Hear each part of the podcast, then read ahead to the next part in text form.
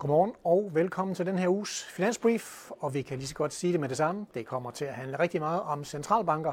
Det er nemlig en stor centralbankuge, selvfølgelig med den amerikanske centralbank mest i fokus, men, men der er rigtig mange centralbanker, der holder møde. Vi havde jo ECB i sidste uge med deres bløde renteforhøjelse, men nu kommer mere eller mindre resten af verdens Øh, centralbanker i den her uge. Men som altid skal vi jo lige kaste et blik i bagspejlet og se på, hvad er det for en uge, vi øh, går ud af. Vi har vores tabel her. Og vi ser, at globale aktier er jo altså i et, øh, i et lille plus. Øh, amerikanske for en gang skyld halter bagefter, og det er meget det, kan man sige, de fald, vi så i tech-aktierne i fredags hvor nogle af de store tech-aktier, de altså blev, øh, blev solgt fra i øh, USA. Det trækker altså samlet set USA ned for ugen. Øh, vi fik altså også nogle, nogle rentestigninger i, øh, i, i løbet af ugen, som vi også kan se på tabellen her. Så var der lidt mere tekniske faktorer. Øh, der var en del optioner, der udløb i fredags. Der var også rebalancering af SP500-indekset. Og de faktorer kan altså også godt have betydet, at nogen har ændret positioner og, og, og bidraget til, øh, til det negative resultat. Ellers så bemærker vi jo, at øh, olien fortsætter sin march opad. Vi ligger altså sådan lidt under 95 dollar nu på, øh, på Brent, så der er virkelig sket noget i, øh, i oliemarkedet der, må man sige. Så det var markedet i sidste uge, og hvis vi nu lige skal prøve at kigge lidt nærmere på, jamen, hvordan ser situationen egentlig ud i markedet? Hvordan har aktierne? Går de alle sammen samme vej? Går de i takt? Eller hvordan ser det ud? Så har jeg en, en grafik med her, hvor jeg har taget to ting. Det ene det er jo det her frygtindeks, VIX. Populært sagt, hvad koster det at forsikre sig mod aktiekursfald i, øh, i USA? Kører ud til højre. Ud til venstre, jamen der har jeg taget korrelationen mellem alle aktierne i SP500. Og korrelationen er jo udtryk for, varierer de på samme måde aktierne. Så man kan sige, når den, den, øh, den grønne linje ligger lavt, så betyder det, at aktierne går ikke i takt. Øh, de stiger øh, alle mulige forskellige steder.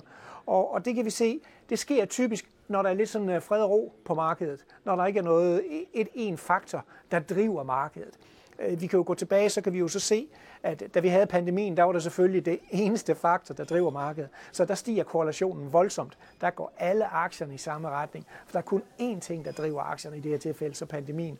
Men når vi er i sådan lidt mere smult vande, så bliver det mere aktiespecifikke, virksomhedsspecifikke ting, øh, der kører aktiemarkedet, og så falder den her korrelation. Så derfor er det her en meget god øh, temperaturmåler også at tage, og den varierer, som man altså også kan se ganske godt sammen med det her frygtindeks. Så i øjeblikket, jamen så siger den her indikator jo egentlig, at der er sådan forholdsvis øh, ro på, og, og selvom VIX jo faktisk steg en lille smule i fredag, så var det fra det laveste niveau øh, siden starten af 2020. Så, så, så man kan sige, at det er mere sektorspecifikke, virksomhedsspecifikke ting, der kører markedet i, øh, i øjeblikket. Der er ikke en eller anden overordnet makrofaktor eller sådan noget, som virkelig øh, skræmmer øh, aktierne. Jeps. Det var sådan lige et, et markedstjek. Så skal det altså handle om øh, den her uges begivenhed, og det er jo meget centralbanker, vi skal kigge på. Og lad os lægge ud med den vigtigste, det er selvfølgelig amerikanske centralbank Fed. Holder møde onsdag. Og øh, ingen forventer en renteforhøjelse, så det er ikke det, der er det spændende. Det gør vi selvfølgelig heller ikke. Øh, men der vil være fokus på deres prognoser, øh, også på det her såkaldte dotplot, som viser, hvordan er komiteens forventninger til, øh, hvordan øh, renten skal være, centralbankrenten skal være. Der kommer også en vækstprognose, og der kommer en inflationsprognose. Vi regner egentlig med, at Fed stadigvæk i deres prognose, deres dotplot, vil lægge op til, at der godt kan komme en renteforhøjelse til i 2023. Men der nok også er mere uenighed i komiteen. Man er ikke så enige mere. Øh, dem, der, der gerne vil have en renteforhøjelse, de vil sige, prøv at se her på væksten, den er stadigvæk robust. Dem, der siger, nej, vi stopper her, øh, de vil jo pege på, at de sidste tre måneder har vi haft en ret moderat prisudvikling, og, og, og det gør så, at de egentlig skulle være færdige med at hæve renten.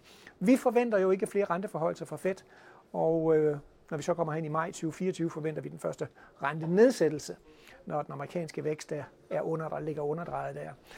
Øhm, Paul har jo selv sagt, at der hans øjne er to ting, der kan retfærdiggøre, at man skal hæve renten. Dels, at væksten kommer til at ligge pænt over det normale, og dels, at arbejdsmarkedet øh, ikke bremser nok op. Øh, det er to af de ting, der kan få i hvert fald frem til at sige, så må vi altså have renten øh, højere op.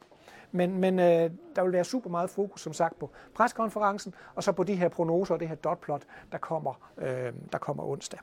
Så har vi altså også lige nogle, øh, hvad skal vi sige, nogle almindelige nøgletal, fordi vi har det første kig på øh, septembers nøgletal.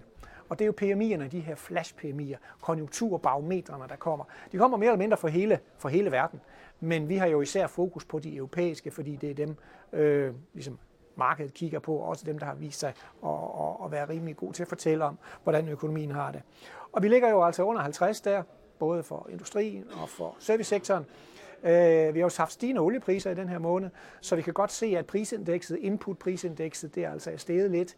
Men ellers så forventer vi nogenlunde sådan en stabilisering i de her PMI-indeks, men jo altså under, under 50-niveauet.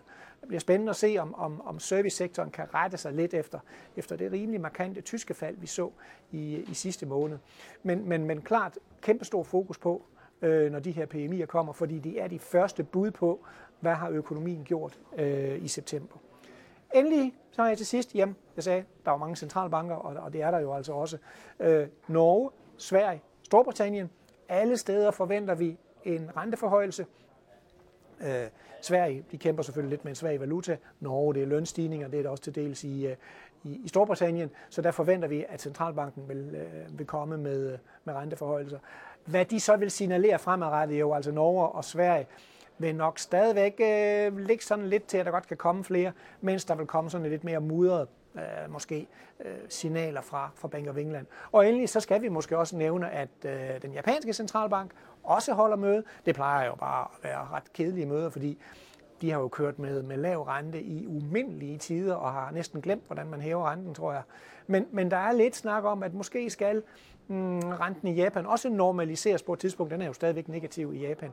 Øh, det bliver nok ikke øh, på det kommende møde her, men der har været lidt mere snak om det, end, end der plejer at være. Så, så måske en lille smule mere fokus på øh, den japanske centralbank møde, end der plejer at være. Jeps, det skulle være det hele for den her centralbankuge. Tak fordi du kiggede med.